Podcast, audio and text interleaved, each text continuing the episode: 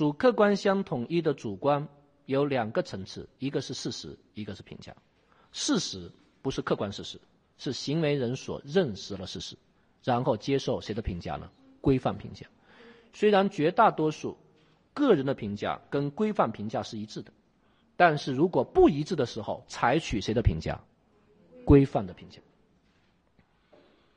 大家还记得去年还是前年，上海有一个八十多岁的老太太坐飞机的时候，干嘛呀？撒硬币啊，叫撒币祈福啊，可能是为国家祈福。请问这认定为什么罪？构不构成犯罪？首先，客观上危及公共安全没有？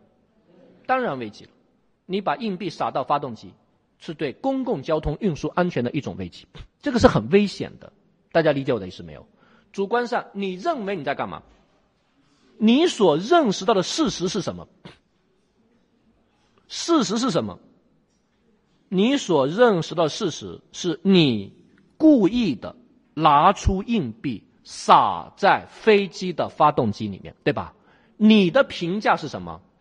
起伏，但规范的评价是什么？危害公共安全，所以最终应该认定为什么罪？破坏交通工具罪。各位理解我的意思没有？当然最后没有抓他，哈也不知道为什么啊，主要是考虑到这个老太太年纪大了，八十多了，对吧？而且最关键，我觉得可能是坐头等舱的缘故啊。当然这可能是我揣测了啊。那我个人觉得，这个行为就是应该构成犯罪。至于他坐不坐牢，那是另一步的问题。至少你可以定罪免刑，对吧？